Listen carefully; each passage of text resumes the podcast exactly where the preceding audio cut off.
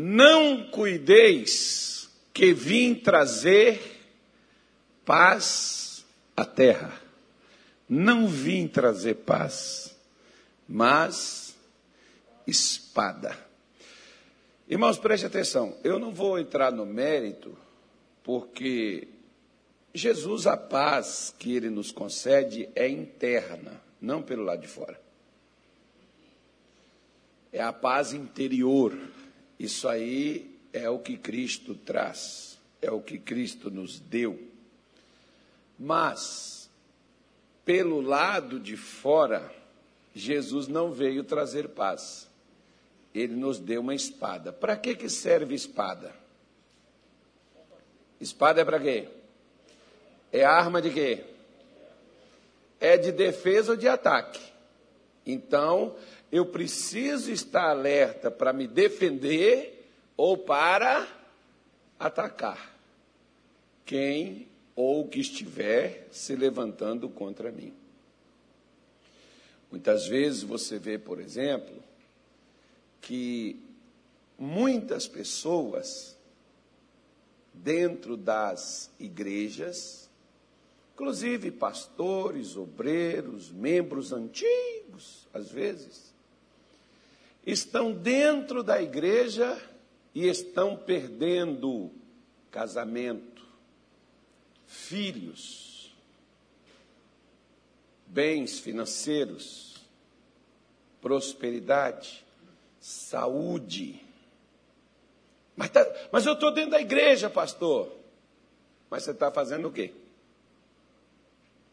Muitas vezes você está dentro da igreja, mas você está quieto tranquilo, sossegado, de boa. O mundo está virado de cabeça para baixo e nós estamos recitando os versículos bíblicos. Aquele que habita no esconderijo do Altíssimo, a sombra do Onipotente descansará. E eu estou tranquilo, sem estar em alerta, sem estar em prontidão de batalha. Nós, por exemplo, eu estava lendo um artigo ontem, até que uma médica que foi membro da minha igreja lá em Belém, hoje ela mora em São Paulo, mas ela sempre é, vem em contato com a gente, ela sempre passa coisas para a gente, né? e ela me mandou esse artigo e eu estava lendo esse artigo sobre esse negocinho que está acontecendo no mundo aí. E nesse negocinho que estava acontecendo no mundo, quando o pau já estava quebrando lá para onde começou, até aqui no Brasil mesmo, muitos que estavam e que hoje estão aí correndo, querendo proteger seu cidadão, fechando isso, fechando aquilo, fazendo isso, fazendo aquilo outro, foram chamar para carnaval, falar: não, está tudo em paz, tudo tranquilo, porque na mentalidade de nós brasileiros, aquele negócio só ficaria lá, não chegaria aqui. E ficou todo mundo tranquilão, viajando, correndo para lá, correndo para cá, bebendo, festejando, quieto, tranquilo, e hoje estamos trancafiados dentro de casa, com máscara na cara alguns apavorados, com pavor dentro da alma, do coração. Mas por quê? Porque estava tudo tranquilo. Está caindo é o telhado do vizinho, o meu está em pé. Então o vizinho é que tem que. Né? O problema é dele. Só que Jesus, por exemplo, ele alertou seus discípulos os seus discípulos alertou seus ouvintes. Ele nunca mandou a gente abaixar, irmão, a nossa espada. Você pega, por exemplo, Pedro no capítulo 5, versículo de número 7, ele diz assim: sede sóbrios, vigiai. O diabo, vosso adversário, anda em derredor, rugindo e bramando como um leão, buscando a quem ele possa tragar. Pedro falou isso tem quase dois mil anos atrás. E quantas vezes muitos filhos de Deus foram tragados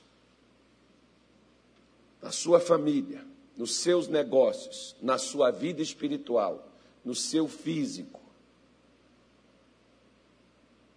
E foram destruídos.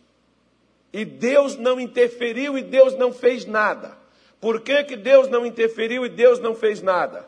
Porque eu mesmo estou tranquilo e sossegado. Quando aparece o problema, ele vem de uma hora para outra. Eu estou preparado para aquilo? Você pega, por exemplo, eu gosto quando Paulo, é, em, em 1 Coríntios capítulo 9, Paulo fala, por exemplo, sobre é, a corrida, sobre a recompensa. E Paulo diz que aqueles que correm no estádio correm para ganhar uma, uma coroa. Né? Ontem, por exemplo, aí teve decisão de campeonato. E o pessoal que correu lá dentro, que ganhou, ganhou uma taça. Pode ter ouro nela? Pode, mas daqui a pouco aquilo lá, irmão, se não proteger, guardar, limpar aquele negócio, aqui tudo desvanece. E Paulo diz assim: ó, nós, porém, corremos para ganhar algo que é incorruptível, algo que é eterno. Correi de tal forma que alcanceis. Então Paulo está falando que a vida cristã ela é uma corrida. Ela é uma atividade onde eu não vou e não posso ficar parado. Eu não posso estar tranquilo e sossegado. Eu estava, por exemplo, vendo, perguntando para Deus o que eu pregaria hoje, e eu estava vendo um pouco sobre a vida daquele homem que estava lá no templo, que ia para o templo todos os dias, orava, o Simeão, juntamente com a Ana. Em, em primeiro, não, em Lucas capítulo 2, você tem essa passagem, que quiser ler depois, se interessar, vai lá e vê. Simeão estava no templo todos os dias, orava e jejuava e buscava a Deus, porque Simeão queria ver a salvação de Deus na terra. Aí, quando é um belo de um dia, entra um casal simples, uma mulher segurando um bebê enrolado nos panos, e Simeão olha para aquela criança Enquanto muitos e até líderes, sacerdotes, gente importante de Israel, não conseguiu enxergar a salvação de Cristo na cruz, não conseguiu enxergar Jesus como Salvador ao levantar mortos, curar enfermos, ao ensinar com destreza a palavra de Deus, eles não conseguiram reconhecer. Simeão conseguiu reconhecer Jesus numa criança, a salvação numa criança que não sequer abriu a boca, talvez para chorar Hoje, às vezes, nós estamos vendo pessoas que não enxergam um palmo na frente do nariz, inclusive eu. Não estou me colocando de fora, não, tá? Por quê? Porque nós estamos vivendo numa inércia espiritual, parados. Não oramos, não nos consagramos, não lemos as Escrituras, somos analfabetos bíblicos de carteirinha. Não estudamos as coisas de Deus. Viemos até para dentro da igreja, sentamos, paramos, ou às vezes levantamos e cantamos. Caminhando eu vou para Canaã, caminhando eu vou para Canaã. Será que eu estou indo? Eu preciso me questionar. Não aos outros, mas a mim mesmo. Porque às vezes eu estou sentado, confiando, esperando, como talvez Bartimeu, que estava lá sentadinho à beira do caminho, Jesus passou, não deu nem bola. Será que Jesus não viu? O cego era Bartimeu, não era Jesus. Por que Jesus não parou para atender? Porque Jesus está dando lição para mim e para você.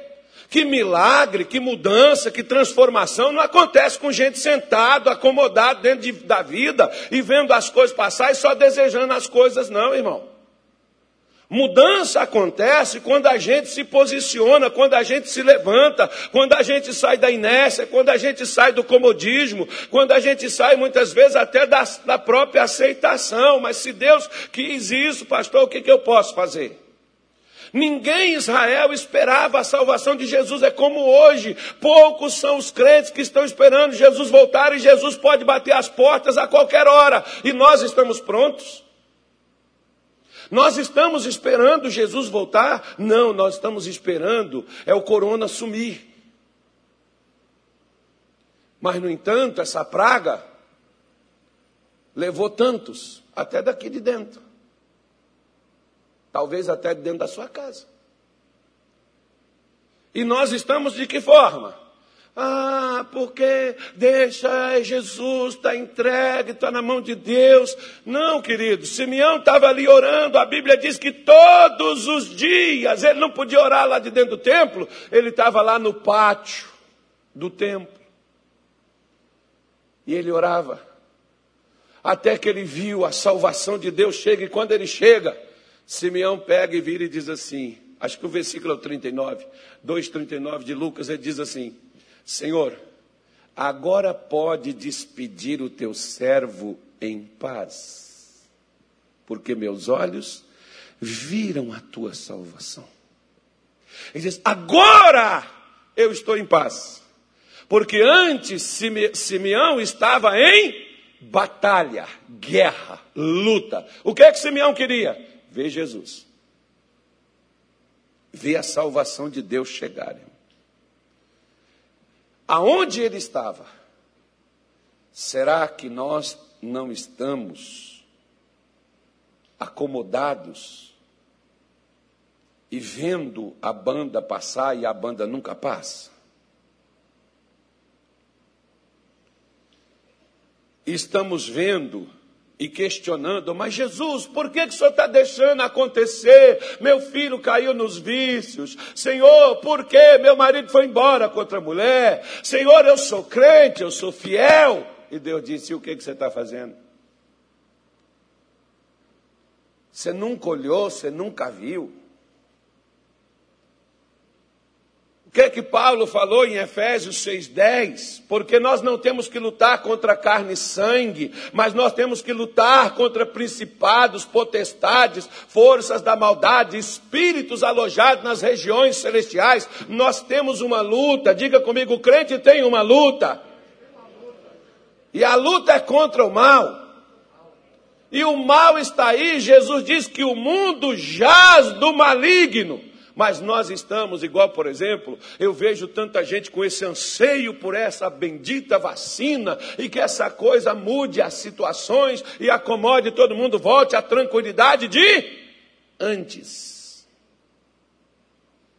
Porque antes a gente podia sair, antes a gente podia viajar, não tinha restrição de nada, entrar em qualquer lugar, não tinha restrição de nada, nós estávamos tranquilos, até que essa praga chegou. Até a igreja, irmão. E os crentes passaram a ficar mais tranquilos, agora só em casa. Mais tranquilo.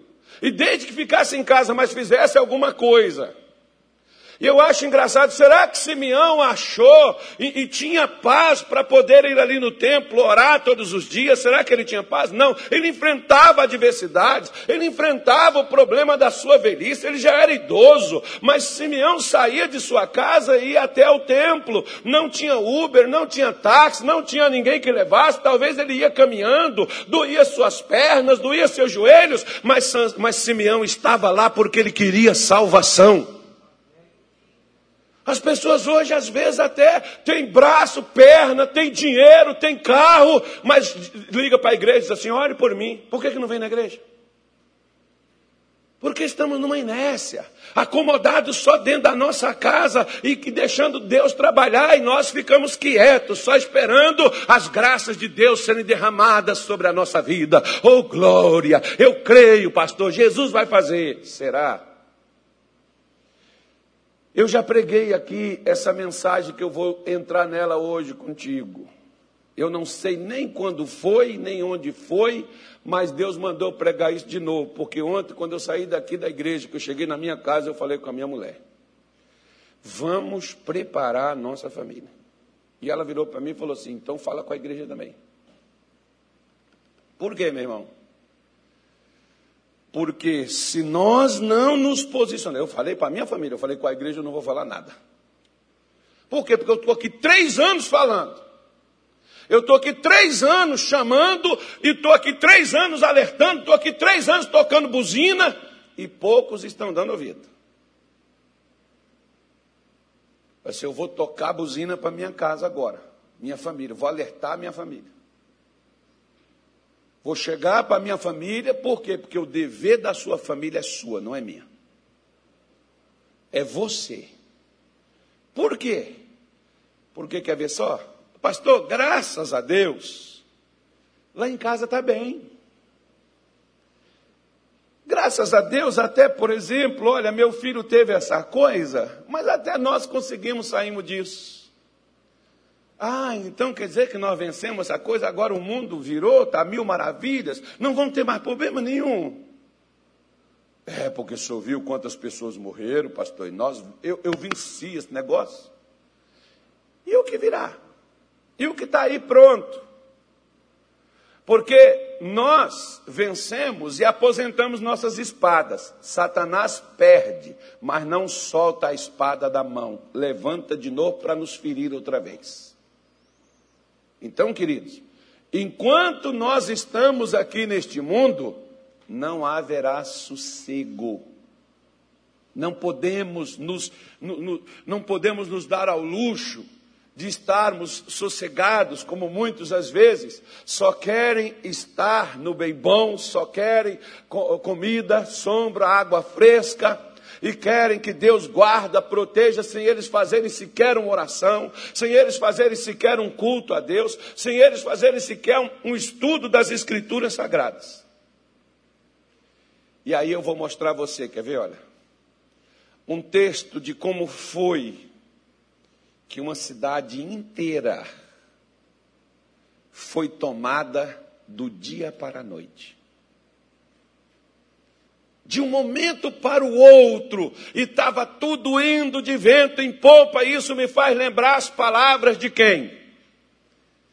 Do nosso Senhor Jesus que diz assim: quando ouvirdes falar de paz, que está tudo bem, que está tudo certo ficou bom, agora resolveu. Aí diz assim: então virá o fim.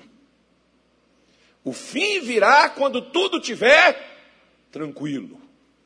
Porque o mundo está trabalhando para apaziguar tudo, deixar as coisas tranquilas, deixar as pessoas sossegadas. E aí ele diz: na hora que tiver todo mundo tranquilo e sossegado, o fim virá. Igual estava todo mundo correndo, pulando carnaval, dançando, fazendo festa, casando, dando em casamento. E eu fico olhando, por exemplo, até alguns irmãos que eu chego, falo, irmão, espera pelo menos essa coisa passar, vai casar, as pessoas com essa máscara na cara, esse negócio, faz uma coisa simples então, tira esse negócio, evita aglomeração. Ah, não, mas pastor, que é o meu sonho, põe uma máscara preta, uma máscara branca, mas não sei o quê, vai, faz. Aí Jesus foi e falou comigo assim, meu filho, você não lembra, não? Eu digo, de quem é, Senhor? Por que será como nos dias de Noé as pessoas casavam e se davam em casamento? Tudo tem que estar transcorrendo da mesma forma. É como se não tivesse acontecendo nada. Misericórdia. Será que é só eu que vejo essas coisas? Ou será que eu tenho medo? Acredito que não. Acredito que quando a gente sabe de algo e nada fizemos para evitar, é porque nós estamos confiados em outra coisa e não naquilo que nós estamos sabendo. Você pode ver que os divórcios, inclusive, no Brasil no ano passado, você sabia que aumentaram? E muitos desses divórcios, muitos foram de crentes? Sabia? Pois é. Porque eu ouvi aqui de cristãos que chegaram aqui comigo e disseram assim, pastor, ore para essa pandemia acabar. Eu falei, por quê? Porque eu quero viajar. Ah, eu achei que você queria subir para o monte, falar com Deus e orar a Deus. Você queria evangelizar, voltar aí nos hospitais, voltar aí lá na rua, nas praças, a gente poder fazer grandes concentrações de fé. Ah, mas não é isso que o irmão. Não, irmão, eu quero viajar. Falei, então ore você que eu não vou orar. Ore você. Pastor, ore para essa pandemia acabar, pastor, para tudo voltar ao normal. Para quê, irmão? Por que, que você quer que essa pandemia acabe? Qual é o seu interesse de acabar esse negócio? É olhando sempre para os nossos interesses pessoais. Olha, pastor, eu ouvi isso aqui, ó, de irmãos que vieram aqui e disseram assim: eu preciso voltar para o meu trabalho porque eu não aguento ficar em casa com a minha família. Quê? Talvez Deus está te dando os últimos dias com a sua família e você não está vendo nada. Depois vai chorar de caixão no cemitério, você é um cara de pau. Porque até nisso Deus está sendo bom com o povo. Vai para dentro de sua casa, fica lá com sua família, fica lá com os seus. Não, eu não quero ficar aqui, eu quero ir para outro canto. E quero ir de preferência sozinho, como uma mãe chegou para mim e disse: Eu não aguento ficar com os meus filhos dentro de casa. Eu falei: Quem pariu eles? Não foi a senhora? Como é que a senhora pariu e não, não suporta e não tolera? Crente, evangélica, e não aguenta os filhos. Quem, quem vai aguentar, irmão? porque criou filho, botou filho no mundo, deu à luz filho e botou no mundo, mas não dá educação, não cuida. Mas os filhos não viraram bandido, por enquanto. Não viraram assaltante, por enquanto. O marido não foi embora com a piriguete, por enquanto. Está tudo tranquilo. Então, se está tranquilo, eu estou sossegado. Aí daqui a pouco, a minha vida vira de cabeça para baixo. Ai, pastor, eu preciso de uma corrente. Você precisa tomar vergonha na cara. Crente não precisa de corrente. Crente tem que ter uma vida ativa sempre. Não é ficar de corrente para cá, corrente para lá. É ter vida com Deus, é casar com Jesus. Jesus não quer relacionamento, Jesus quer comprometimento. Quantas pessoas estão dizendo, não, porque eu vou na igreja fazer uma campanha. Vai não, porque depois da campanha passa, faz igual os leprosos. Quando foram curados, quantos voltaram? Duvido se aqueles outros nove não morreram depois. Porque quando ficou bom, Confiaram no que estava. Ah, mas bastou? Achei que o senhor vir aqui hoje dar uma palavra linda, maravilhosa. Pois é, desculpe, irmão, porque o momento e a Bíblia não me dá outra alternativa a não ser alertar você. E às vezes alerta é assim mesmo. Às vezes alerta é assim mesmo. Sabe por que eu estou te alertando? Porque eu não quero nem o seu sangue, nem o sangue dos seus na minha mão. Por minha não. Porque a Bíblia diz: quando eu disser ao ímpio que ele morrerá, e se você não avisar ele, ele morrer na sua maldade, o sangue dele eu vou recolher da sua mão. Está na sua Bíblia, em Ezequiel 17, Ezequiel 3 também, você pode ler que está lá. Agora, se eu disser a ele, você o avisar, e ele continuar na sua maldade, eu vou cobrar dele, não de você. Então eu não quero ser cobrado. É por isso que eu estou te alertando porque amanhã eu não quero ir ali no gabinete atender você, você chorando e dizendo, pastor, perdi minha família, pastor, descobri que meu filho está no vício, pastor, meu marido descobri que ele tem uma amante. Você está há quanto tempo na igreja? 20 anos. Ufa, ainda está levando cacete de Satanás ainda? Porreto do diabo, filho. Ainda está apanhando para Satanás ainda? Por quê? Porque Jesus em Mateus 16 ele diz que a igreja, as portas do inferno não prevaleceriam contra ela. A igreja de Jesus, ela está com a, o pé no barraco de Satanás. Não é Satanás no barraco do crente azucrinando a vida dele. É o crente que está azucrinando Satanás o tempo todo. Por isso que lá em, Atos 16, aquele homem, quando, quando, quando, viu Paulo expulsar os demônios, ele fala claramente. O demônio fala na boca dele: Eu conheço a Jesus e sei quem é Paulo, mas quem é você? O diabo tem que saber quem você é, irmão. O diabo tem que saber que quando chegar e tentar mexer na sua casa ou no que é seu, tem resposta tem revide, tem levante, tem alguém que cuida daquele lá, alguém que foi entregue àquela casa, aquela casa tem dono. Satanás tem que saber que dentro da sua casa tem um crente, que você é luz desse mundo, que você é sal naquele lugar. Ele tem que saber disso. Agora, se ele não sabe, ele vai ficar na indagação: quem é você? Aí eu fico lá tranquilo, não, porque está tudo certo. A minha mulher fez uma declaração de amor, pastor. E quantas vezes estava na declaração de amor e o chifrinho está crescendo? O homem chega lá para a irmãzinha, eu te amo, se é a mulher da minha vida, já está até com o filho lá fora. E ela está dentro da igreja, é dizimista, é ofertante. Aí os miseráveis dizem assim: está vendo? Foi para a igreja dar o dízimo para pastor e olha lá, perdeu o marido. E por quê? Porque graças a Deus, pastor, lá em casa está uma bênção. Só falta meu marido vir para a igreja. Aí você está achando que é pouco?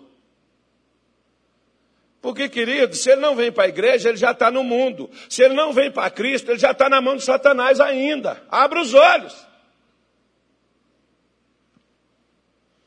Abra os seus olhos e fartarás de teu pão.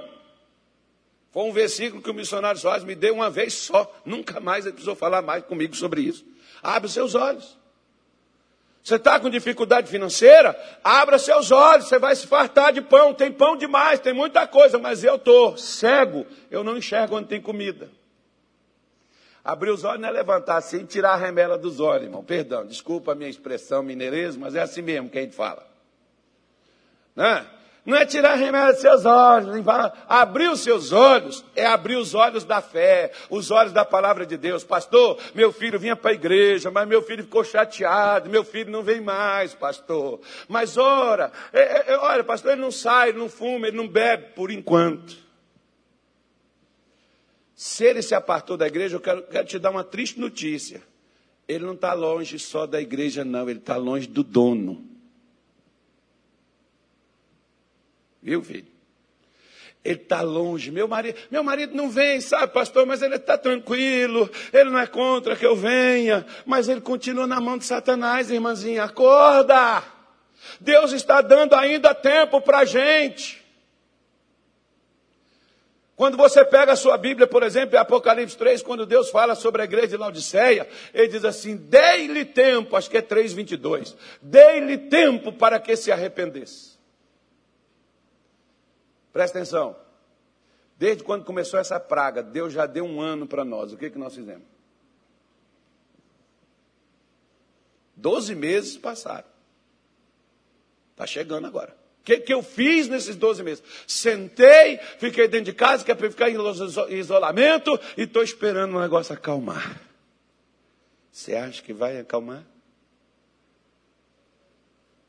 Você viu lá na Inglaterra, você viu lá em Manaus, que é um negócio novo que se reproduziu e que vem, e que diz todo mundo aí que daqui a pouco espalha para o Brasil inteiro. Que é um negócio muito mais grave, muito mais forte, muito mais poderoso, e que até quem já foi infectado pode ser infectado de novo. E até quem foi vacinado pode ser infectado outra vez. Você não viu, não, filho? Você não está vendo que o mundo está berrando, Satanás está urrando lá fora, querendo matar tudo e todos? Eu não estou colocando pavor em você, mas eu estou te alertando, porque a Bíblia mostra que se vier guerra, o vigia tem que, que, que avisar, tem que dar o sinal. O que nós estamos, desde que Jesus falou, mas a gente nunca levou a sério, sabe por que nós não levamos a sério? Que é como eu já disse aqui uma vez. Um dia tinha um time lá de Minas Gerais, estava jogando, disputando um jogo importante de uma competição que eles nunca ganharam, naquele ano eles até acabaram ganhando. E estavam os, os, os, os, atleticanos tudo na rua soltando fogos, comemorando, bababá, bibibi, bababá. Ia na porta da casa dos cruzeirenses, soltava fogos, aquele negócio todo. Porque é assim, se um perde, aguenta a molação do outro. Ainda bem que não tem briga, graças a Deus. É só zoeira mesmo. Enquanto eles estão lá comemorando, gritando, lá na casa do meu pai, estava um velório, meu pai, o corpo do meu pai estava dentro de um caixão na sala. Mas a dor era só na nossa casa, não era na casa deles. Porque nós só costumamos sentir a dor quando é em nós. Pastor, graças a Deus, olha, nós passamos nessa coisa aí você passou, né, irmão? Sua família passou, né, irmão? E quantos tombaram? E quantos caíram? Quantos irmãos nossos choraram? Enquanto a gente está tranquilo, porque a nossa casa está boa. Quer ver só? Juízes capítulo 18. Eu já, já até abri aqui. Versículo 7. Vamos lá. Juízes capítulo 18. Abra aí na tua Bíblia. Vão acompanhar, porque o texto bíblico fala por si. Eu não preciso falar nada. Um dos grandes problemas que muitos pastores têm é de querer tirar da Bíblia o que a Bíblia diz. Eu não preciso, eu não preciso acrescentar, não preciso tirar, só eu fazer, mostrar o texto para você. Se eu te mostrar ele, é suficiente.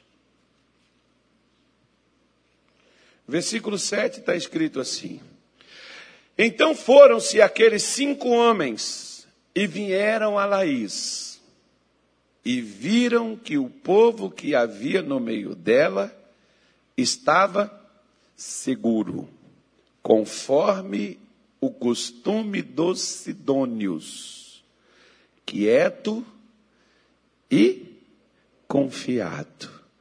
Nem havia possessor algum do reino que, por coisa alguma, envergonhasse alguém naquela terra também estavam longe dos sidônios e não tinha que fazer com ninguém. Vamos dar uma paradinha aqui. Depois eu vou ler mais um outro versículo aí com você.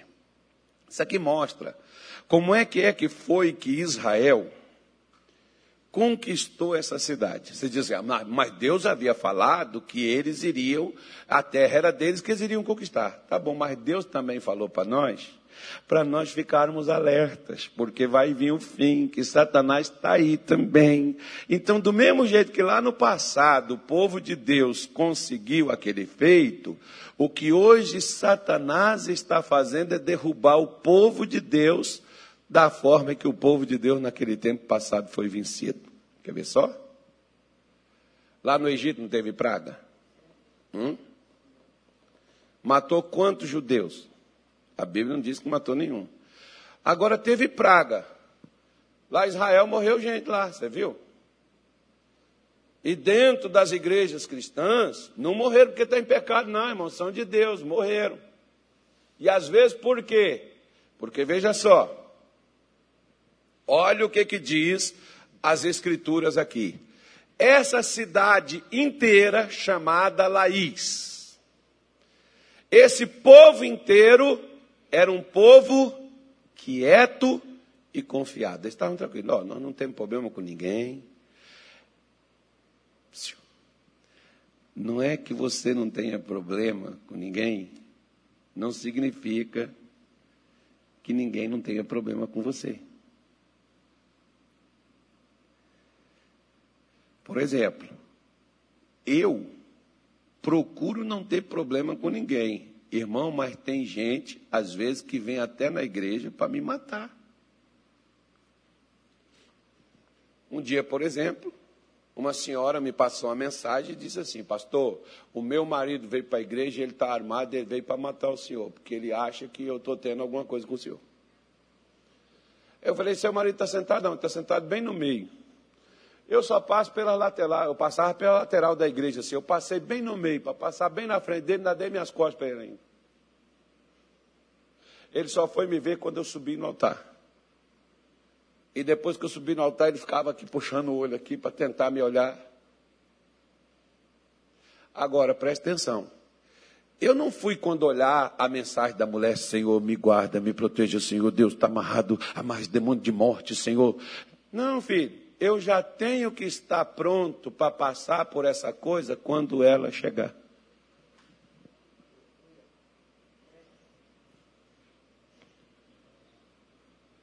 Quer ver? Daniel foi jogado na cova dos leões, não foi? Por que, que os leões não comeram ele, irmão?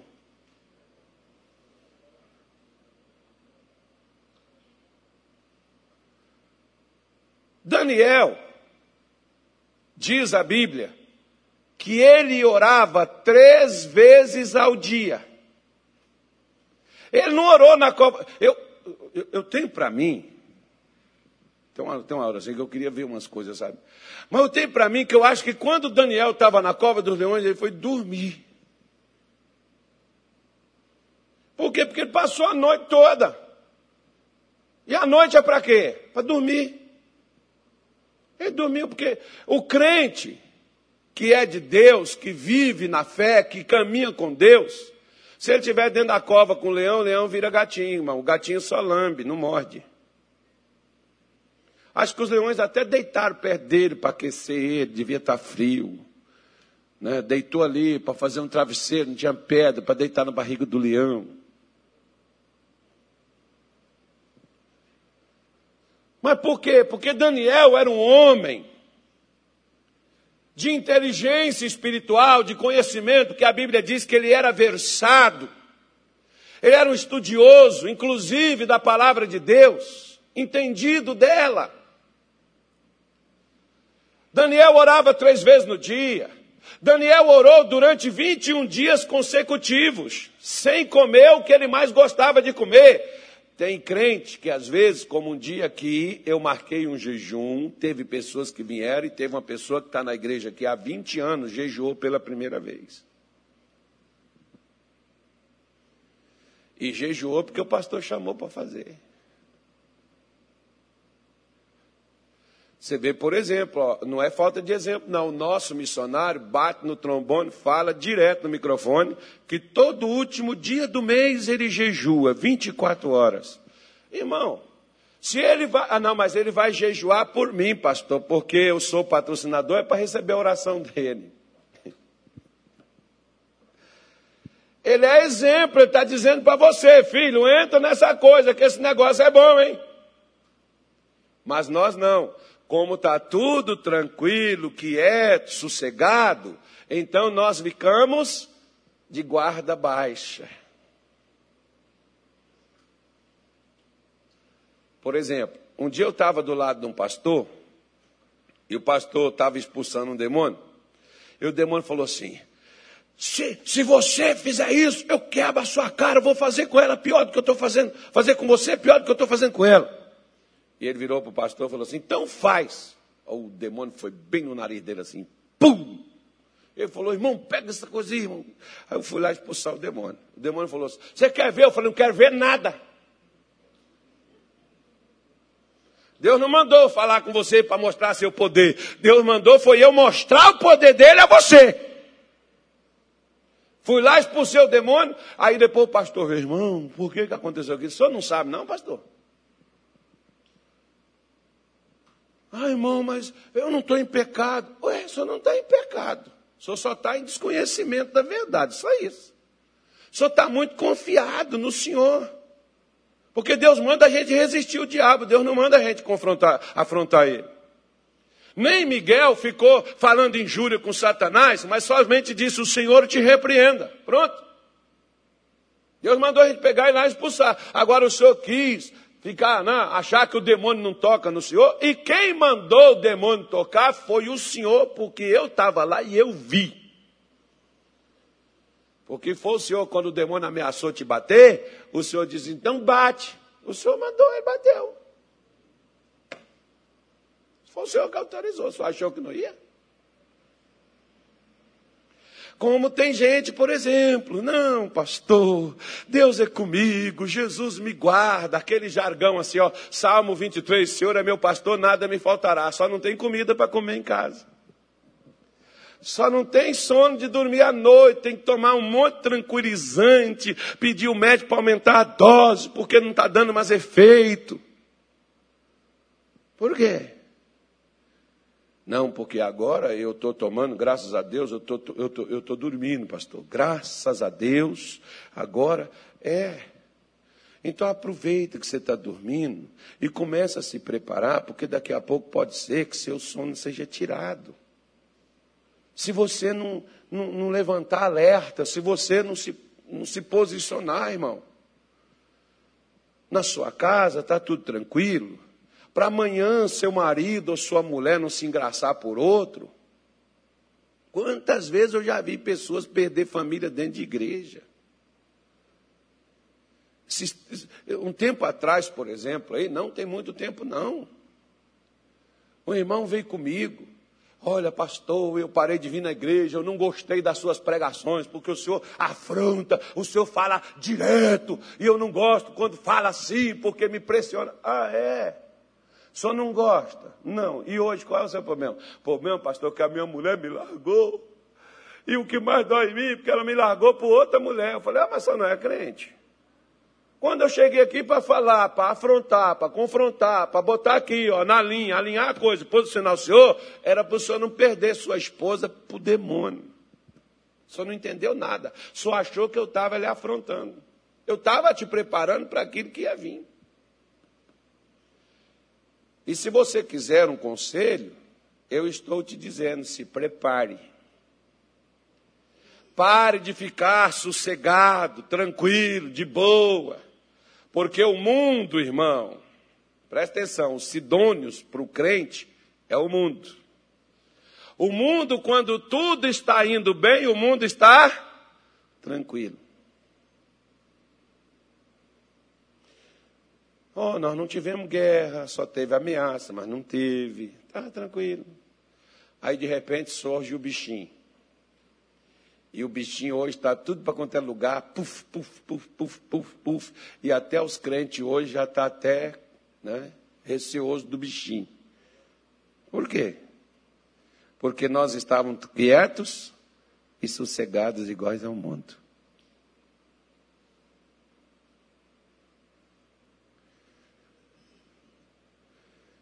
Presta atenção numa coisa.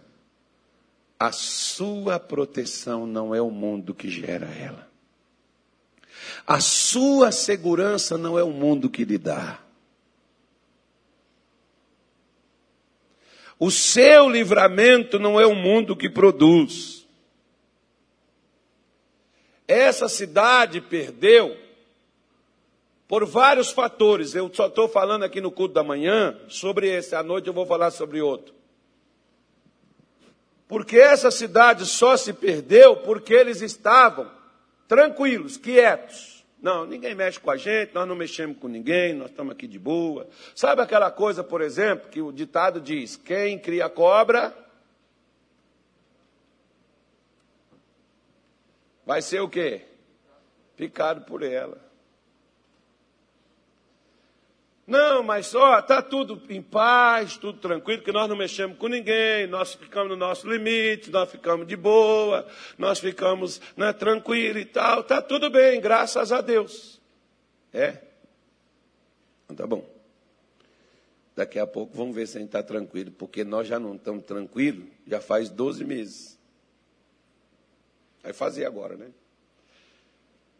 Porque essa bagaceira começou no mês de março. E aí perdeu a tranquilidade, perdeu a liberdade, perdeu aí né, o sossego de muita gente, o trabalho de muita gente, a vida de muita gente, a saúde de muita gente, e o pavor né, e a paz de muita gente. Por quê? Que já era, isso não, isso não devia ser para nós, surpresa não, irmão. Já era para nós estarmos prontos para o que estamos passando, e já é para nós estarmos prontos para o que virá. Eu gosto, por exemplo, quando chegar, chegou alguém e falou assim, ó, chegou para Jesus e falou assim, ó, Herodes falou que vai te matar. Jesus virou para o camarada e falou assim, vai lá e fala com aquela raposa, que eu efetuo curas, expulso demônio e ressuscito no terceiro dia. Jesus estava pronto, irmão. Ele falou, falou. Fala para ele que eu já estou prontinho. E lá em Minas Gerais a gente falava assim, Jesus Mineiro diria assim, vem quente que eu já estou fervendo. Pode trazer fogo que eu já estou queimando, rapaz. Nós não podemos, meu irmão, nos acomodar como o mundo é acomodado. Escuta o que eu estou te falando. Se a vacina resolveu o problema de todo mundo, tudo volta ao normal.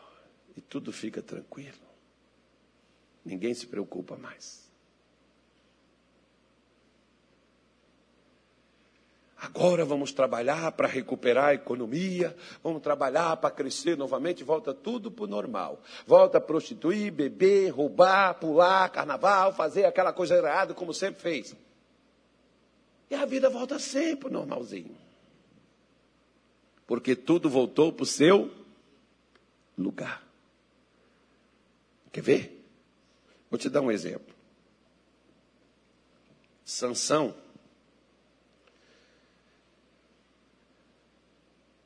Várias vezes Dalila disse assim para ele: Sansão, os filisteus vêm contra ti. Sansão levantou, quebrou o que prendia ele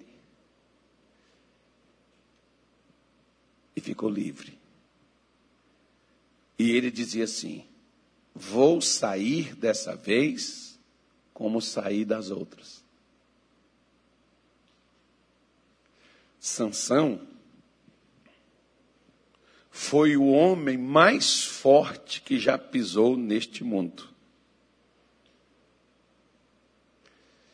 E Sansão foi vencido não foi por um exército, foi por uma mulher na qual ele se acomodou de não ver o perigo por trás de tanto oferecimento. Minha mãe diz assim: quando a esmola é muito, o santo desconfia. Mas às vezes, irmãos santos não estão desconfiados mais. É por isso que são pegos de surpresa. É por isso que são pegos de uma hora para outra. Quantas vezes eu já cheguei para pastores e disse assim: irmão, cuidado, o diabo está procurando acabar contigo. Não, mas eu estou bem, não tenho nada. Realmente, naquela hora estava bem. Depois, quando veio a paulada, foi uma só. Acabou com o ministério, acabou com a família, acabou com tudo que aquilo que a pessoa fazia. Quantas pessoas, às vezes, o negócio está indo de vento em popa. Graças a Deus, pastor, está funcionando, estou ganhando dinheiro, Deus está me abençoando. Que benção. Protege esse negócio. Ore por essa coisa, para isso continuar fluindo. Por quê? Porque tem um inimigo ali na frente só esperando tu abaixar a guarda para fechar o.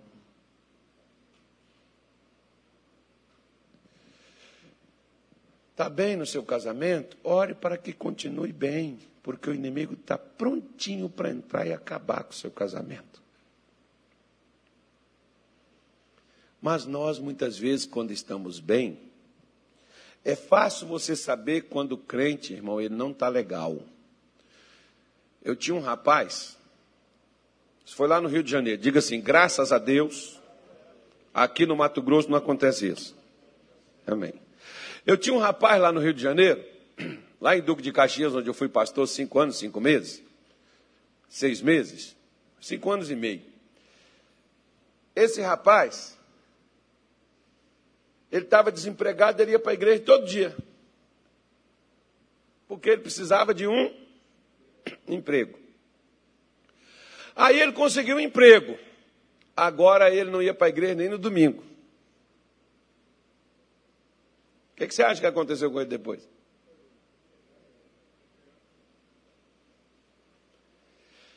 Depois ele não voltou lá por causa de emprego. Empregado ele estava. Era o que ele precisava, era de emprego. Eu gosto, por exemplo, quando Deus chega para Salomão e diz assim: O que é que você quer que eu te dê? Porque dependendo do que Salomão pedisse, ele ia ter que pedir mais coisas posteriormente, né? Tenha cuidado com o que você precisa de Deus. Minha mãe diz que a barriga não dói só uma vez. Ela pode doer de novo. Então, como estava tudo bem com ele agora, está trabalhando, aí eu encontrei ele na rua e disse, irmão, você sumiu, eu te via todos os dias lá. Ele disse, pastor, Deus me abençoou, eu consegui um emprego, estou trabalhando, estou muito feliz.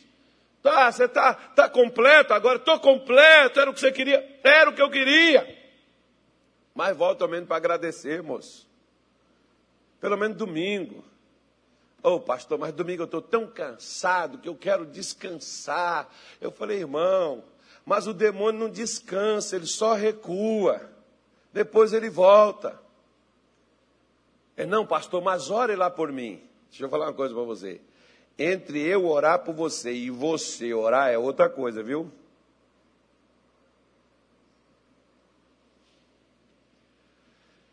Ele ficou. Depois ele chegou lá, pastor, minha vida virou um inferno. Perdeu o emprego? Não. Estou trabalhando, pastor, o problema agora não é o emprego. Ah, você achou, porque benção, irmão, que Deus te dá, Deus não tira. Mas o diabo está de olho no que você tem. O diabo, vosso adversário, anda de redor, rugindo como leão, buscando a que possa tragar. Quem que o diabo busca? Quem ele possa tragar. Ou seja, isso me dá um alerta que nem toda pessoa ele pode tragar. Ele só pode tragar se essa pessoa está dando sopa para o azar. Diga assim: eu não vou ser tragado. Porque você tem que se posicionar, meu irmão, minha irmãzinha. Você tem que se posicionar dentro da sua casa. A guerra só, só acaba quando você vê os olhos do Salvador. Quando você ver o Salvador na sua porta. Enquanto você não viu, meu irmão, é batalha, é oração, é luta, é guerra, é jejum, é Bíblia, é corrente, seja lá o que for que você queira fazer, mas faça alguma coisa. Não fique olhando para a sua casa achando assim, não, o Senhor é meu pastor, nada me faltará. E está faltando tudo. Quer ver? Acho que é Lucas 14, naquela parábola do camarada lá, o rico. Né, o rico e o Lázaro. O rico pediu assim: Pai Abraão, deixa eu voltar, porque eu tenho mais cinco, é, quatro irmãos, para que eles não venham para esse lugar. Quatro é cinco, né? nem me lembro a quantidade que está lá. Aí Abraão diz assim: Eles têm Moisés e os profetas, que eles ouçam. Quem está aqui não pode ir para lá e quem está lá não vem para cá agora, não. Engraçado. Ele só quis voltar para pregar para a família quando ele viu que o inferno era real. Eu não preciso esperar para ver o inferno, irmão. Se a Bíblia diz que ele existe, ele existe. Como eu sentei com meu pai e mostrei para ele quem vai para o céu e quem vai para o inferno. É escolha. Eu só tenho que explicar. Ele decide, você decide para onde você quer ir. Paulo diz assim: combati o bom combate, acabei a carreira. Paulo diz que a vida espiritual é um combate, que só termina quando a sua vida expirar, porque você tem que expirar na fé. Você tem que estar na fé. Não é no café, não. Você tem que estar na fé quando a sua vida terminar. Quando a sua vida, quando você fechar seus olhos pela última vez nesse mundo, você tem que estar na fé, porque pela fé sois salvos. Isso não vem de vós, é dom de Deus. Quando você fechar seus olhos, você tem que estar na fé. Paulo diz: combati. Então, estar na fé é estar combatendo, é estar lutando, é estar vigiando, é estar atento, é estar se mexendo, é estar fazendo alguma coisa. Por quê? Porque na minha Bíblia diz: o que, que a minha Bíblia diz? Ide por todo mundo e pregai o evangelho a toda criatura. Minha Bíblia me manda fazer. Aquele que crê em mim porão as mãos sobre os enfermos e os curarão. Eu tenho que impor as minhas mãos para os enfermos serem curados. Aquele que crê no meu nome expulsarão os demônios. Jesus está mandando eu expulsar, porque se eu não expulso, Satanás vai estar na minha vida azucrinando e destruindo o que é meu. E ele vai estar lá por quê? Porque eu não expulsei. Não é porque Jesus queria que ele estivesse lá. Se levanta, meu querido, acorda. Acorda que o inimigo está estreitando as coisas, acorda que o inimigo está nos acuando com suas espadas de medo, de terror, de praga, de peste, de miséria, de coisas que estão por aí por vir. Acorda. Jesus venceu o inferno e o inferno está vencendo a sua igreja hoje. Vamos fazer valer o sofrimento que o nosso Senhor enfrentou por nós para nos dar poder para pisar em serpentes e escorpiões em toda força do mal e nada vos causará dano algum. Nada. O diabo está trazendo dano, está causando dano às nossas vidas e nós estamos. Senhor, não estou entendendo. Senhor, por que está acontecendo isso? Cara, se mexe, levanta, se defenda, ore, jejua. A casta de demônios que só sai com o quê? Por que, que eu fico chorando ao invés de jejuar? Vai jejuar que o capeta sai.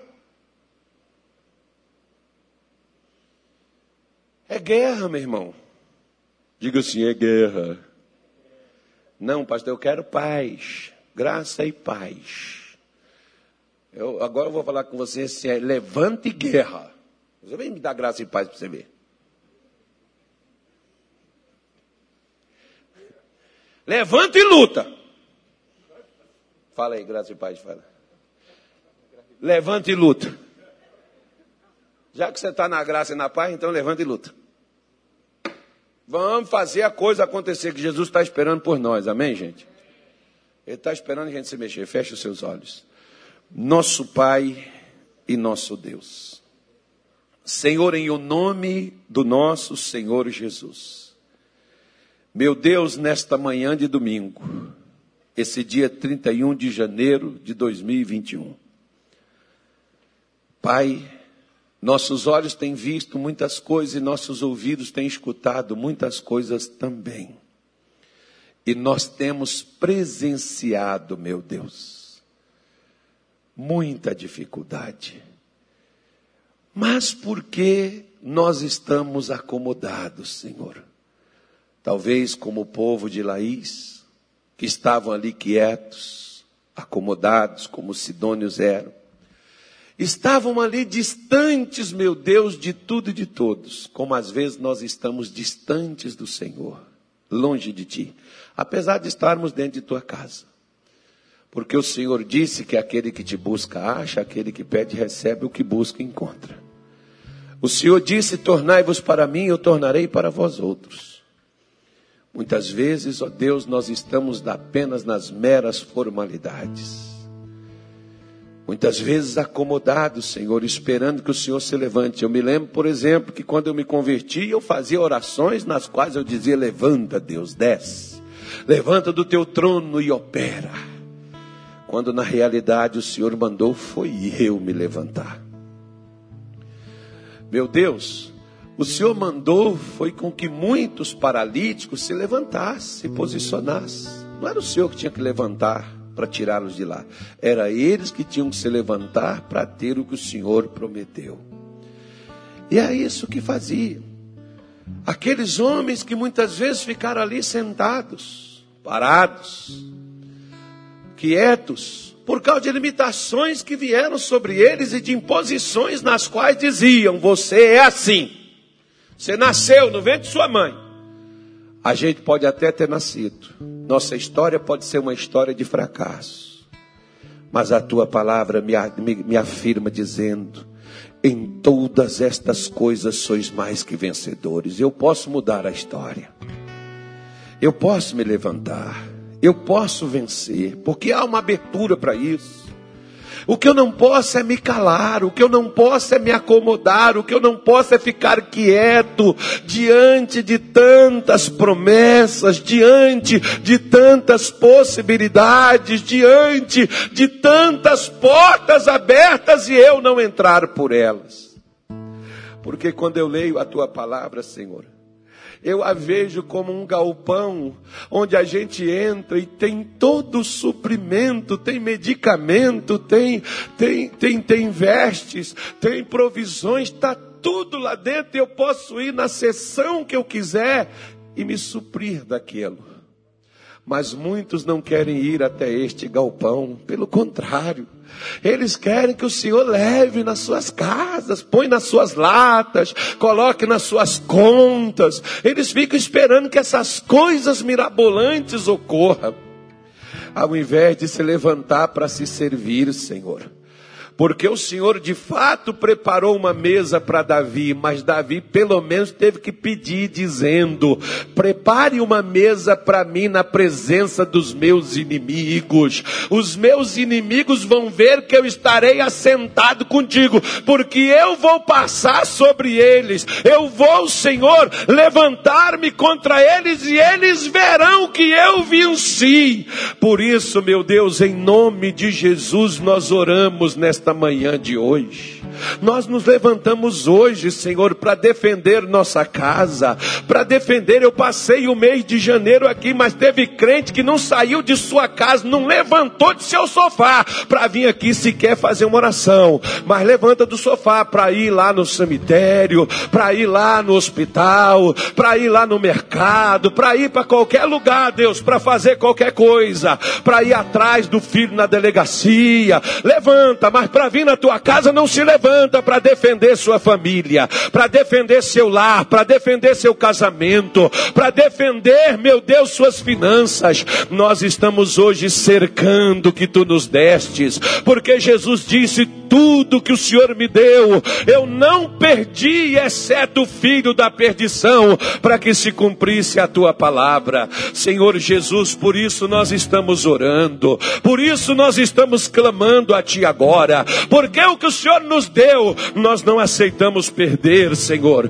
É a nossa casa, aqueles que levam o nosso nome, que tem o nosso DNA, que tem o sangue do nosso sangue. Meu Deus, nós estamos aqui para defender. Nós estamos aqui, Senhor, para clamar, para te pedir, meu Deus, envia, manifeste o teu poder e toca, meu Pai, nesta casa, nesse casamento, nessa família, meu Deus, que já está sendo abalada, sacudida, que Satanás já programou a hora e o dia, o momento para entrar e matar e destruir. Nós cercamos agora, em o nome de Jesus, a nossa casa e determinamos alto lá, Satanás. Nós te resistimos no nome de Jesus. Nós te resistimos no poder de Deus e te ordenamos: saia, vai embora dessa casa, vai embora desse casamento, vai embora instabilidade, vai embora miséria, vai embora amarração, vai embora sofrimento, vai embora praga, vai embora maldição, vai embora vícios, vai embora doenças, vai embora em nome de Jesus fracasso, vai embora em nome de Jesus tudo que não presta. Saia, saia pelo poder de Deus, saia pelo poder de Deus em nome de Jesus. Mal que sempre andou atrás dessa mulher, andou atrás desse homem, ainda que tenha sido mandado, que tenha sido enviado para matar, para atrapalhar, para prender, demônio que bateu no peito e disse: Eu vou matar, eu vou destruir, eu vou quebrar o vínculo, eu vou destruir o casal, eu estou te ordenando em nome de Jesus, solte. Eu estou mandando em nome de Jesus, solte. Vai embora, vai embora, vai embora, vai embora. Vai embora, demônio do divórcio. Vai embora, vai embora, demônio do nojo, demônio da raiva, da ira, do ódio. Saia, saia toda maldição, saia toda praga, saia todo mal. Esse filho virá, essa filha virá, esse marido virá, essa esposa virá, essa mãe virá, esse pai virá, esse avô virá, esse neto virá. Saia daí. Saia daí, encosto do inferno. Saia daí, força do inferno, obra do diabo. Todo mal que aprisiona, que atingiu esta família, no nome de Jesus, saiam pelo poder de Deus desta casa, deste lar, desta família, desse casamento, dessa alma, desse pensamento, desse sentimento. Em nome do nosso Senhor Jesus, meu Deus, abençoa. Meu Deus, proteja. Meu Deus, guarde.